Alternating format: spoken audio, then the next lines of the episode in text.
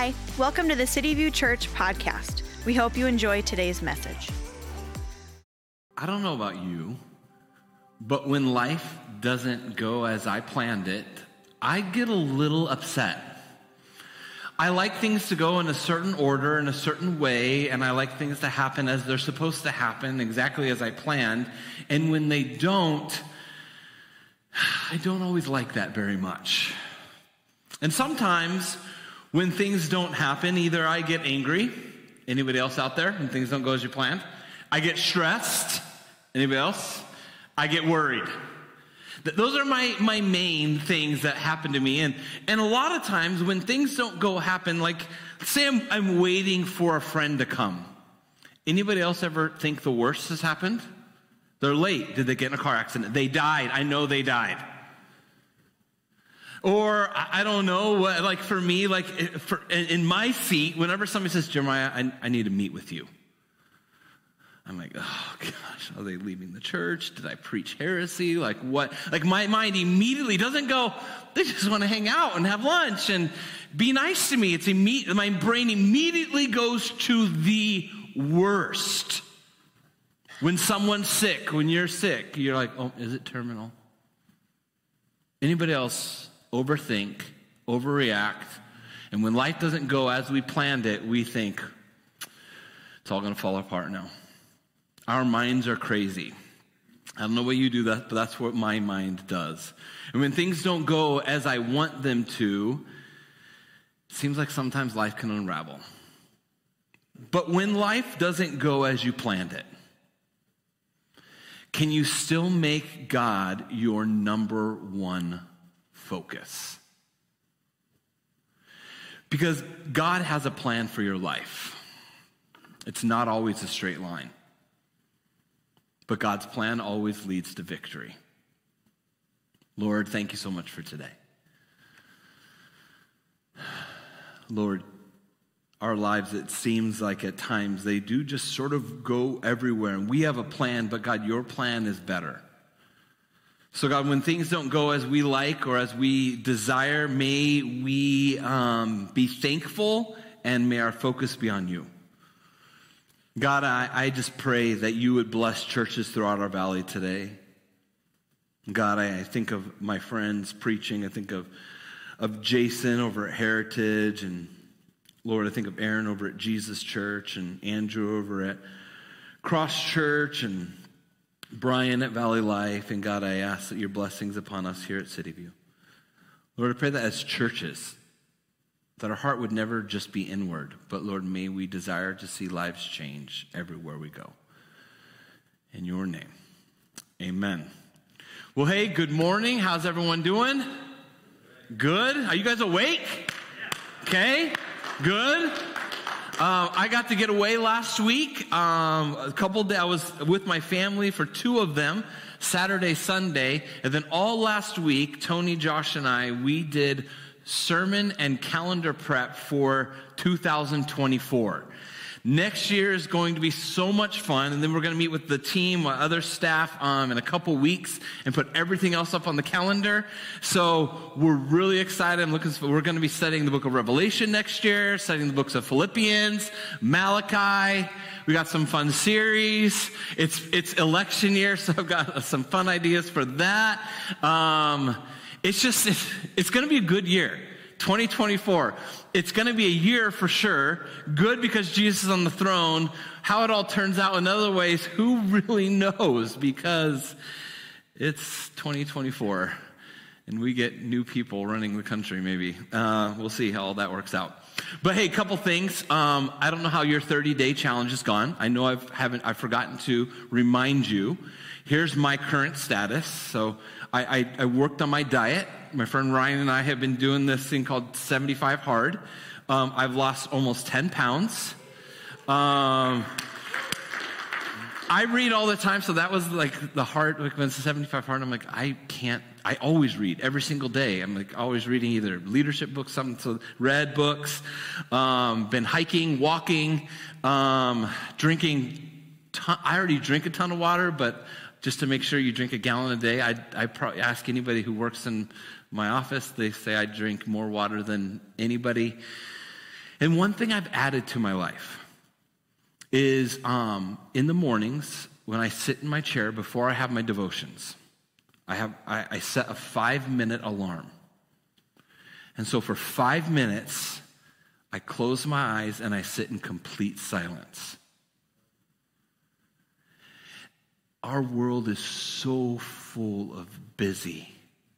And for me, that was one of the things I started in this, my 30-day challenge, is a complete 5-minute pause for my soul. Because my soul is busy. I also, like, you probably see me post on social media. I delete it. So I have it on. I delete it when I want to post something. Because it's just like, that's a distraction for my brain. So I don't know how yours, some of you are like, I feel guilty. I fell off the track after 1 week. It's okay. No guilt. But just get back on. Figure out, okay, what's something I can work on in my own life to help me just get more on track with where I want to be, with what God wants to do in me, and do it. And then and if you fall off the track, get back on. Like, there's nothing wrong with that. That's part of life. It's just a struggle. And we just got to do that. So next thing is date night. If you are a couple, as Mariah said, sign up. It's going to be encouraging. You want to know why my wife and I, our marriage, we have a solid marriage. I will brag about my marriage. My marriage is good. We love each other. Divorce is nowhere in our future. One of the reasons why is because we date each other. We date. We love to hang out, and we go purposeful. And sometimes we're like, we don't have money. You want to know what some of our dates were? Most of the money went to the babysitter. Well, we went and got tacos because our money was tight. Some of our dates were like we put the kids to bed. When you have young kids and like you can put them to bed at like 7 o'clock at night. My kids, I don't know when they go to bed sometimes. So it's hard to find refuge in our own home because they're always up. But when they were younger, we could put them to bed, and our date nights were just going, watching a TV show, eating some ice cream, and just connecting. But I just want to encourage you, if you're a dating or married couple, come to this. It'll be, I guarantee you, one, encouragement for you, refreshing, the food will be great, and you will leave with a stronger relationship. So come. I think if you scan that barcode, I think we have a link straight to it. If you don't, it's on our City View app and website. But go to that. And if you are, we added today, if you need childcare, if you have kids the ages of like 5 and younger, we will provide childcare for you. Just make sure when you sign up, if there's a note down below, just say you need childcare and let us know, but we will have childcare for you. Okay, 2 Corinthians chapter 2, that's where we're at, 2 Corinthians 2. So we are continuing our study in this book. Jared, thank you so much for preaching last week. I appreciate you. And Jared, last week, he talked about just some of the troubles and the constant attacks that are on the church and within the church body and within each other of this fighting within our own relationships. And when we allow those things, it can cause division, it can cause heartache, it can cause all these things. And so Paul, 2 Corinthians, is a response letter to some troubles that happened in this church. And Paul had a plan. He had this plan that he was going to write this letter. He wrote a letter, which we don't have this letter. There's 1 Corinthians, we have that letter. And then there was another letter that Paul wrote that we don't have. It's called like the severe letter, the harsh letter. It's not a nice letter. It was like a, hey, get your act together kind of letter. We don't have that letter, but Paul references it here. And so Paul wrote this letter in hopes that when he comes to Corinth again, that they have sort of taken care of the problem. And so Paul sends his friend Titus to go and deliver that letter. So Titus goes, he delivers this letter to Corinth, and Paul has this plan of Titus and I are going to meet up in this town called Troas. And so Titus is supposed to meet Paul there, so Paul's on his way. He goes to Troas to hear the report, how they received the letter, and Titus is not there. And Paul, being a planner, thought for sure they killed him for the letter. They thought that he thought the worst. He thought Titus must be dead. Anybody else overreact like that? And so Paul goes to Troas. He's there. He's waiting for Titus. Titus doesn't show up. But what Paul doesn't realize is that God had a different plan. Paul might have thought, I'm wasting my time here in Troas. My letter was too harsh. God didn't use it. The church heard me wrong. So many things can go into our minds when we try to do what God has called us to, and we wait to see how somebody responds to it. So Paul writes, verse 12 of chapter 2. Now when I came to Troas for the gospel of Christ, and when a door was opened for me in the Lord. He says, when I came to Troas. You see, we have a plan, but God always has a better plan. God's plan always leads to victory. Always leads to victory. And his plans are not always a straight line. We wish they were, but they're not. And so Paul leaves, he goes to Troas, and all of a sudden when he gets there, he's going to tell us in the next verse that Titus, but he tells us in verse 13 that Titus wasn't there. I had no rest in my soul because I didn't find Titus. But he says this, he says, now I came to Troas for the gospel of God, and when a door was opened to me, here's what happens. When you are walking with the Lord, God always opens doors. God is always opening doors. Paul went looking for Titus, but found an open door for the gospel instead. Everywhere we go, God is opening doors for people to find hope and receive salvation. Everywhere we go. He wants to use us to share. I think many times we don't see it because we are either so focused on what didn't happen that we missed what's happening around us, or we never looked in the first place. And I think we miss the open doors that God has in our relationships with people at work and our relationships at home and our relationships with our neighbors. And in those times, we're not looking, going, okay, God, how might you use me in this conversation today to tell somebody about Jesus? Where's the open door? We just walk going, it's just another day. But in every day, God is going, I've got open doors for you to share about me. And I wonder how many times we walk through that open door and the conversation is right there and we don't even engage. And so Paul, he's on his way. He wants to go visit Titus. His whole focus, he's so overwhelmed with this letter that he wrote that is going to be hurtful. It's pointing out some huge sin in the church. And Paul is so focused on making sure that they hear it. But when he gets there, what does he find? He finds an open door for the gospel.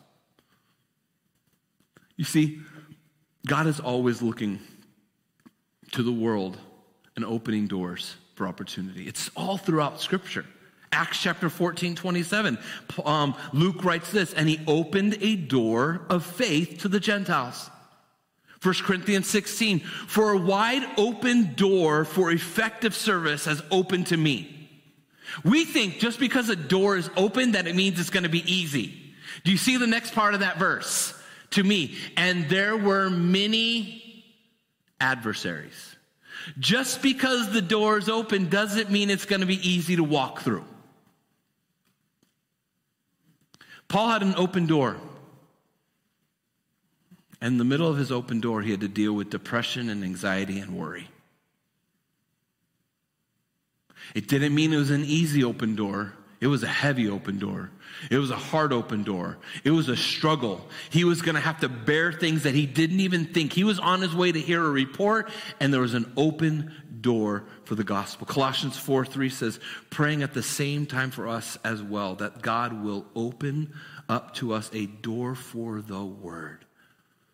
God is opening doors. Paul is on his way to hear this report, and God says, but I've got a door for my gospel. You know, you may have your plans, and on your way, your car breaks down, and you've got to call AAA. That could be an open door for that truck driver. You're on your way to go have dinner with your friends, your spouse, and have you ever, like, this is something I try to do as often as I can. Have you ever asked your server, hey, is there anything I can pray for you about? We pray for our dinner. You're like, that would be weird. We are weird. Christians are weird. Whether you like it or not, what we believe in a God that you cannot see. We believe in a Jesus who died for us, yet we still don't see him. We sing songs out loud to the same God that we don't see. We have faith in that. We have faith in a Jesus. We pray out loud. Some of you, you call the person that's walking. I can't remember if I saw a comedian say this, and you see somebody walking down the street, and we say, look at them. They're talking to themselves, and you're talking to yourself while you're talking about them. Christians, we're weird. You're like, that would be super weird, but what if it's not? What if it's an open door? You're a parent, you're a mom, you're at the park, and you see another mom at the park. What if that's an open door saying, hey, how's parenting?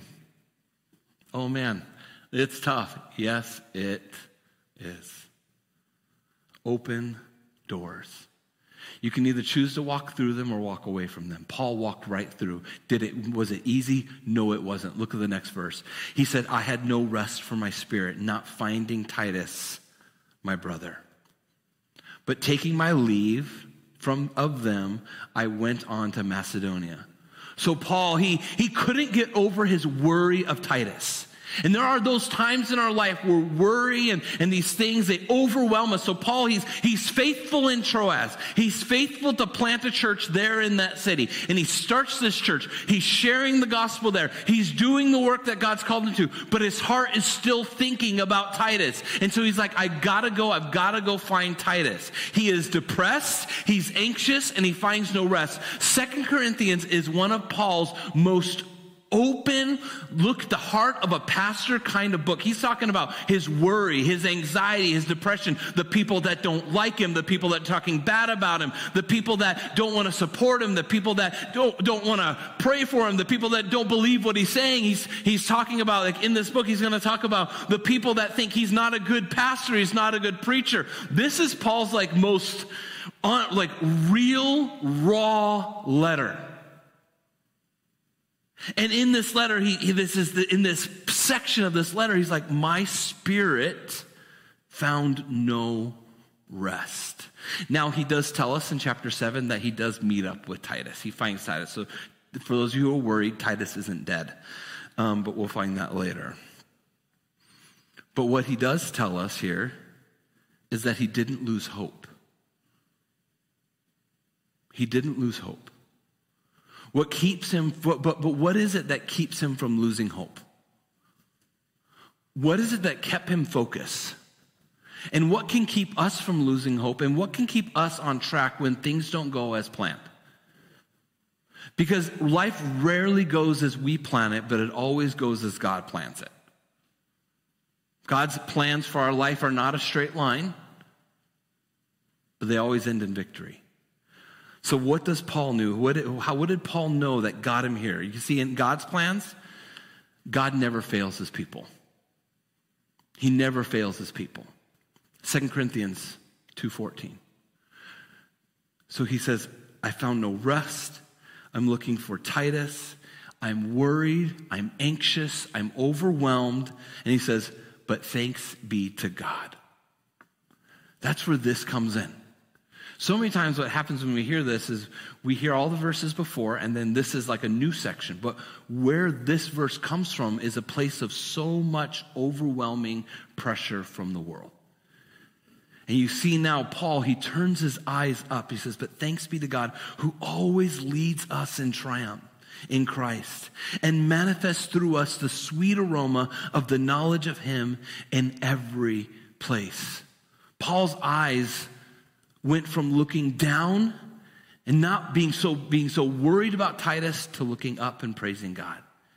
He was reminded of God's faithfulness. And I don't know what got him to this point. I don't know if it was like this moment, but we all have those moments, don't you? I mean, how many of you have had that where you're sort of, you're stuck, you're worried, you're restless, but when you turn to the Lord, when you go to his word, and many of us, we don't hear from the Lord because we don't ask him. We don't hear from him because we don't go to him. We don't hear from him because we don't have a relationship with him.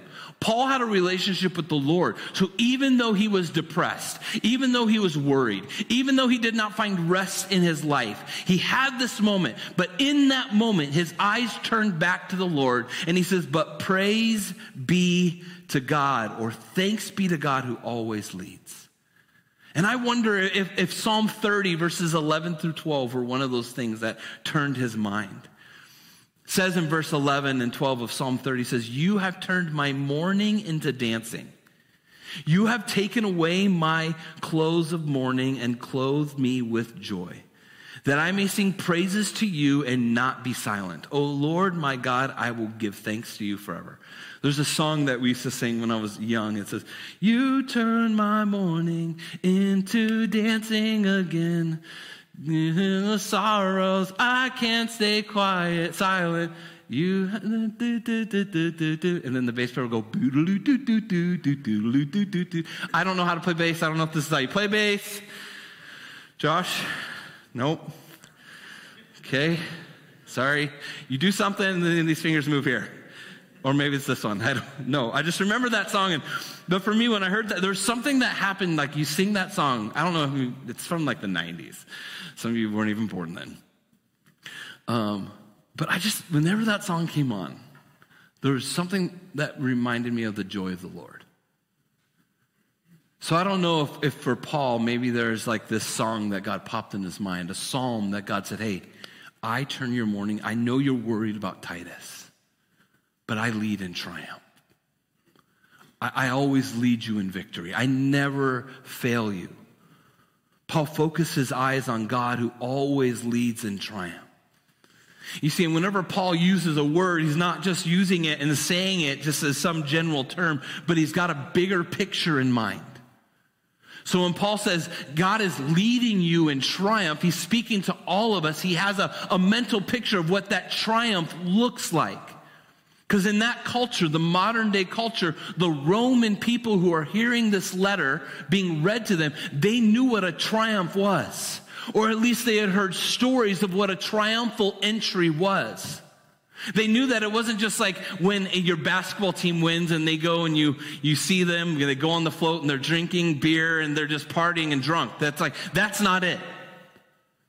To them, a triumph meant something very specific. It wasn't just a victory because lots of people had victories. It was a total triumph. And for a person, for a general, and this triumphal entry that Paul is referring to, there's very specific things that have to be done for a general or a commander to have this triumphal entry. The first thing, the victory had to be won on foreign soil. It could not be won down the street. Had to be won on foreign soil. The second thing is that it had to be a complete victory, not, yeah, we got most of the land. Most of the bad guys are gone. No, it had to be a complete victory. At least 5,000 of the enemy had to be killed. At least 5,000. Is it all behind me? I didn't know it's on. The new territory had to be gained. Couldn't be old, couldn't be refreshed. New territory had to be gained. But Paul says this, but thanks be to God who always leads us in triumph in Christ. So Paul says Christ had a triumph just like this. But when did Christ ever come and fight? When did Christ ever come and kill over 5,000 people? When did Christ ever come and just totally annihilate and all this? When did Christ do that? See, Jesus' victory was different, but it was the same powerful triumphal entry. You see, in Jesus' victory, he left heaven and came to earth. He came to a new land. In Jesus' victory, he didn't kill 5,000. He led thousands, millions, and billions, save them, came for them. You see, in Jesus' victory, he completely defeated the enemy, the devil. Took away his power through his death and resurrection on the cross. You see, in Jesus' victory, Jesus came and he claimed the spoils of battle, the lost souls who were in bondage to sin and Satan. Jesus' victory, Jesus' total triumph was that. It was you. It was me. It was this land. That we may look going, but Jesus, where's your victory? And oh, Jesus says, it's here. You see, Jesus, the triumphal leader, in this triumphal entry, as Jesus is leading, if you continue to read that verse, but thanks be to God who always leads us in triumph in Christ and manifests through us the sweet aroma of the knowledge of him in every place. Jesus leads us. And so how this triumphal entry would work is you would have like instruments and you'd have all these, the enemy and all them would be sort of being led, and behind the king, the emperor, the one, not the emperor, the commander, the general, would be his kids. His kids would walk in the victory with their dad. And my kids, I know they're pastors' kids, and sometimes because they're like, well, my dad's the pastor, so I can do this, which they've said in class before.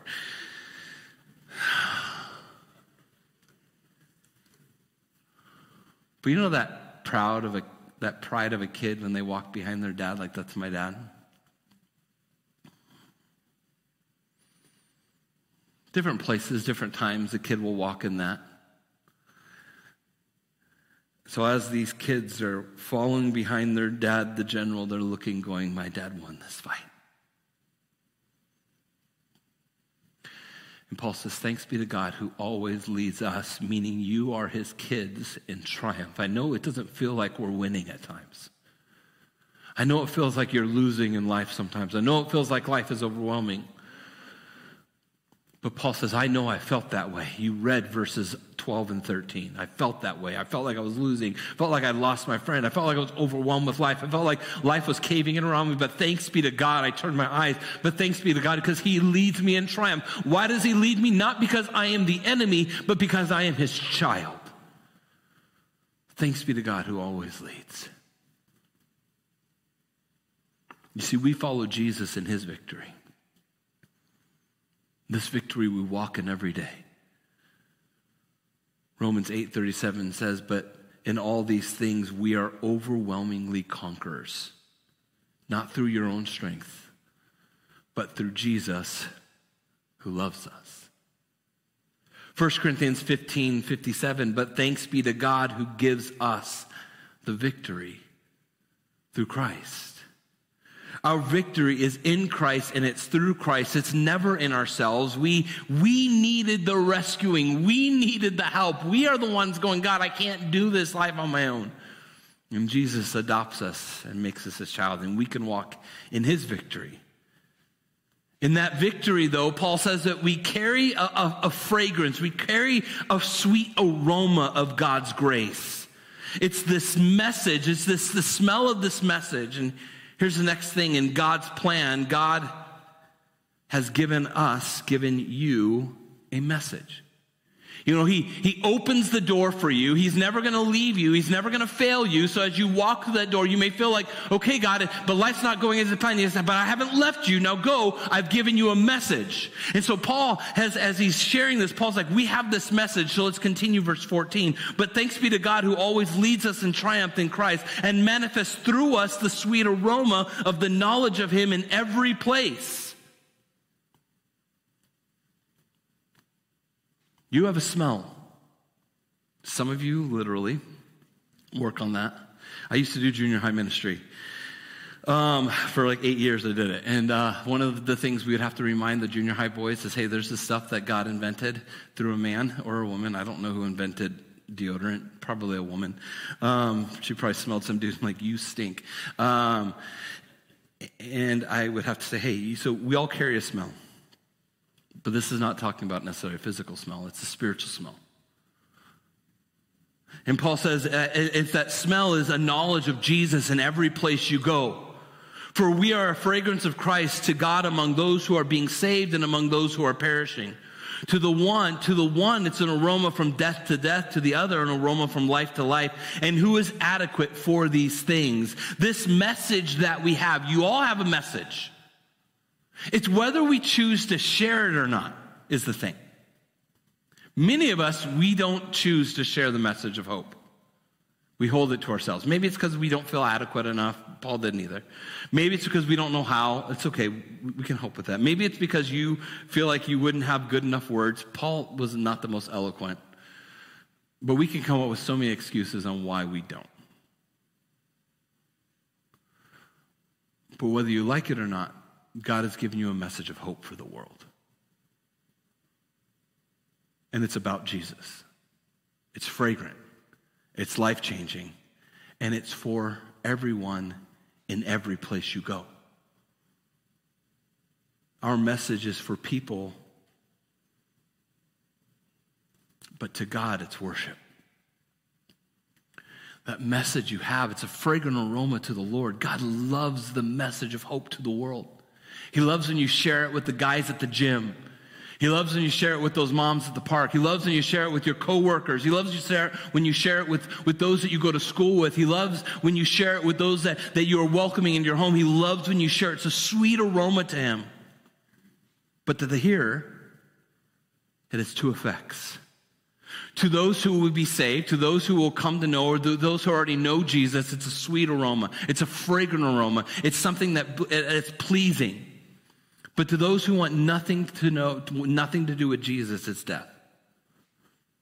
I remember when I went to Thailand the first time, when you get off the plane, if you're being greeted by people that like you, if you're not just going on vacation, but greeted by, like, say, Ron Miller, the orphanage, the kids, I don't know if they did this for you, but they put lays, or I don't know what they're called in Thailand, something, like a thing of flowers, but they use jasmine flowers. They do that for you?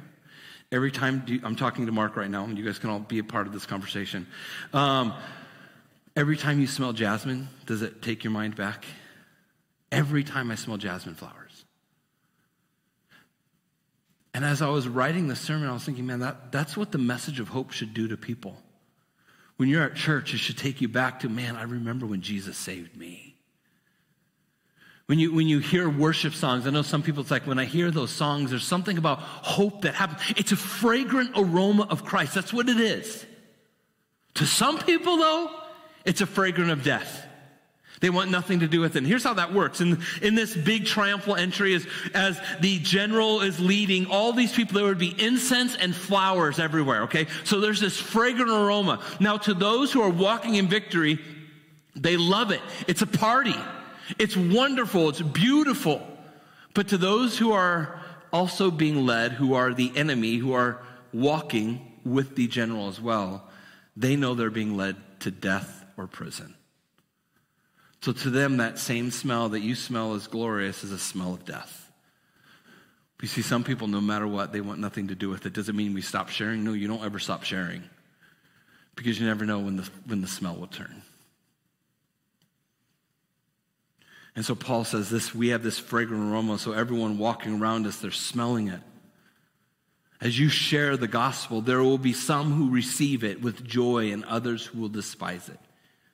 Your role is just to share it.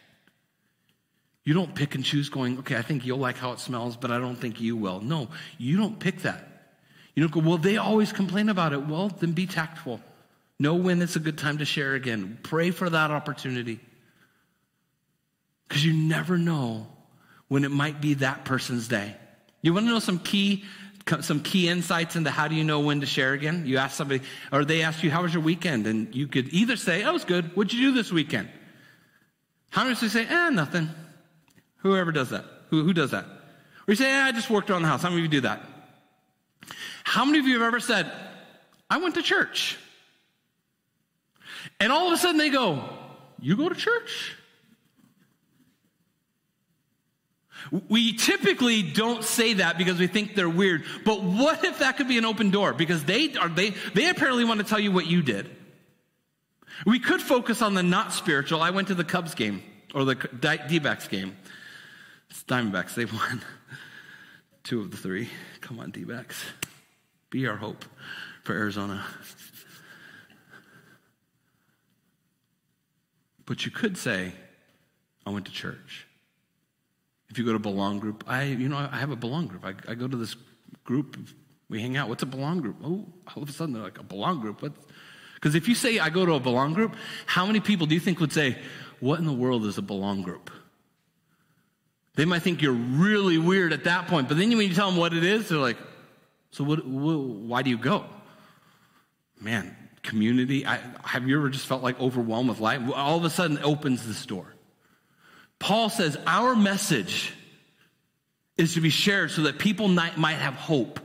And that might be an open door for you. Here's the thing. The reality is God says this about his word in Isaiah chapter 55:11. It is the same with my word. I send it out and it will always produce fruit. It will accomplish all that I want it to. God's word never comes back void. Never. Our role, what God has asked us to do, is just share it when the opportunity is there. Just share it. Paul says, take that aroma, that knowledge of Jesus, every place you go, and share it with God's people. You think, well, that's for Paul. Paul could do that. Paul was an apostle. Paul's good at that kind of. How many of you ever feel inadequate to do that? Anybody ever? Like, who am I? I couldn't do that. Anybody ever feel that way? Yeah. Paul openly says, I'm inadequate. He says, and who is adequate for these things? He's like, oh, who has enough? Who's able to do this? I know I'm saying, go and take the fragrant aroma. Paul's saying it. He says, go and take the fragrant aroma to the world. He says, but who can do it? Who has enough knowledge? Who has enough wisdom? Who has enough understanding of God's word? Who can do it? He says, but who is inadequate to do these things? He says, for we are not like many peddling the word of God, but as from sincerity, but as from God, we speak in Christ in the sight of God. I love how the NIV reads this passage. It says, unlike so many, we do not peddle the word of God for profit. On the contrary, in Christ, we speak before God with sincerity as those sent from God. So God opens doors. And sometimes as we walk through those doors, it's still going to be difficult. But we can know this, that as God opens those doors, he's not going to leave us. He's not going to fail us. And as you walk through those doors, he's giving you a message to share. And I don't know how the message is going to come out, but he's giving you a message, and your message is hope. Your message is Jesus. And you may not feel adequate because you're not adequate in yourselves. The only way you're adequate is through the power of God. It's the only way you're adequate to share. And that's what Paul says here. He says, I can't do it on my own. So what makes us sufficient? What makes us qualified to do this task? Well, the power of God. And how does that work? First, so who is adequate? Those who put their faith in Jesus. That makes you adequate. So who's adequate? It's those who don't use God's word as some way to just peddle and get your own way or do what you want or manipulate. Paul says we don't peddle. We don't corrupt God's word. We don't contaminate. We share it exactly as it is.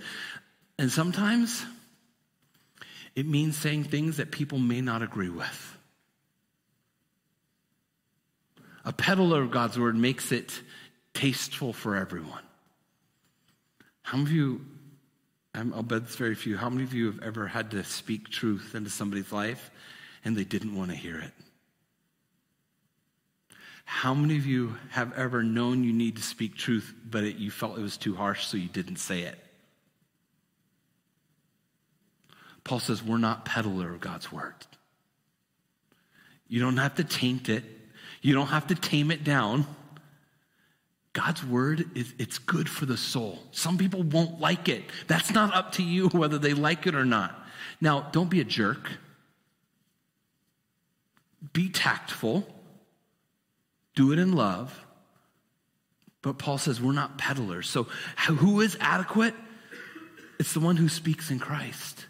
When you allow God's word to speak through you. So who is adequate? It's those who live before God. You're seeking his presence. You're spending time with him. This is what Paul says. This is what an adequate person looks like. It's somebody who spends time with the Lord, spends time in his word. So who is adequate? It's those who are sincere with their motives.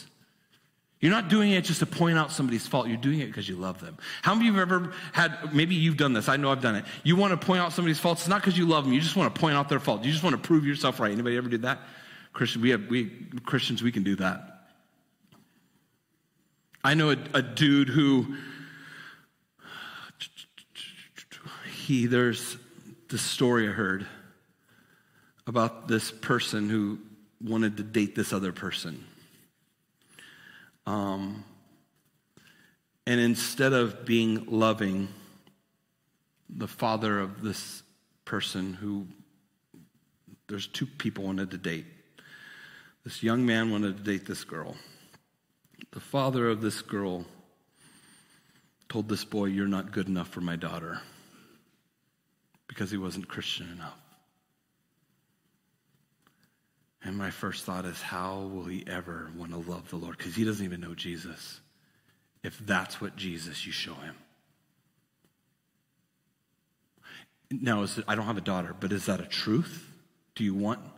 But what if the very way of sharing Jesus with them is say, you know what, I don't want you dating my daughter, but you can come over to our house anytime you want. We can watch football and hang. What if that was it? And all of a sudden that kid's like, man, your dad's pretty cool. Even though I'm not allowed to date you yet. And if the dad's like, hey, you still can't date her, but I love having you around. But instead, I told a friend of his, I said, hey, text that kid and let him know he can come over to my house anytime he wants. Because God needs that kid. God loves that kid. God doesn't want that kid to go to hell. And I just thought, man, sometimes that's what we can be. We can be so focused. But sincere, we need to be sincere with our motives. So how do we become adequate? When we are from God. Not just living before God, but when we go out from God. Paul, even though he was in a rough patch in his life, Paul was overwhelmed, depressed, struggling. He felt anxious. He felt worried. He just was overwhelmed with everything. That's the state where we find this passage. He had written this letter to the church that Jared talked about. These Christians were doing some things. He had written this harsh letter. He's overwhelmed with how they received it. He's anxious that his friend's not there. And in that moment of anxiety, in that moment of worry and stress, in that moment, he says, but praise be to God who leads me in triumph, because I can't do it on my own. He says, I couldn't find rest and I felt inadequate, but God met him right there. God met him with an open door. God reminded him that he never fails him. God told him, I've given you a message. And God says, it's not by your power, it's by my power that you are going to do it. And God's message is the same for you today. God is opening doors for you. God will never fail you. He's given you a message to share it. He's given you a message to take to your friends, your family, your neighbors, your school, your community. He's given you a message, and he will give you the power to share it. God is still doing the same today. God has a plan for you. It's not always a straight line, but God's plan always leads to victory. Let's pray. Lord, sometimes this life in this world, it gets overwhelming. The situations we can be in, it's hard to see where you're at and what you're doing.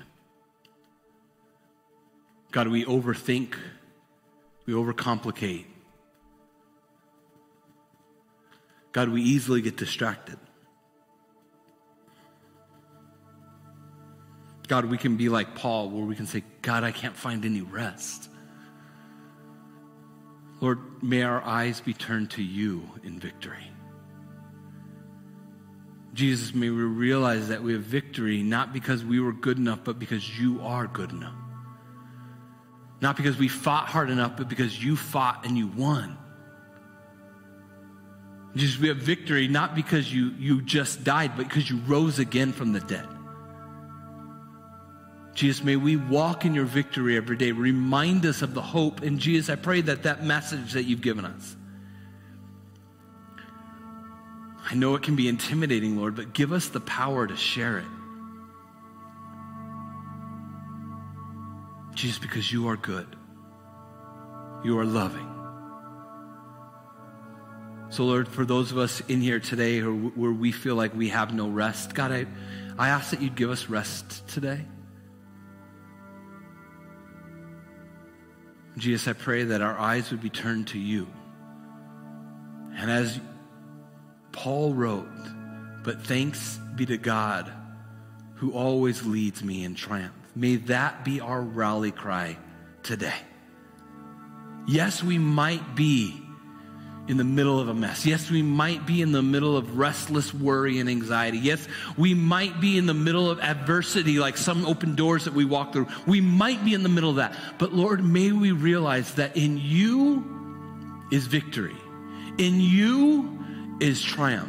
And in you, you see us as overcomers because you died for us and you give us life. In Jesus' name. Amen. Thanks for listening. Don't forget to click that follow button and tune in next week for another great message.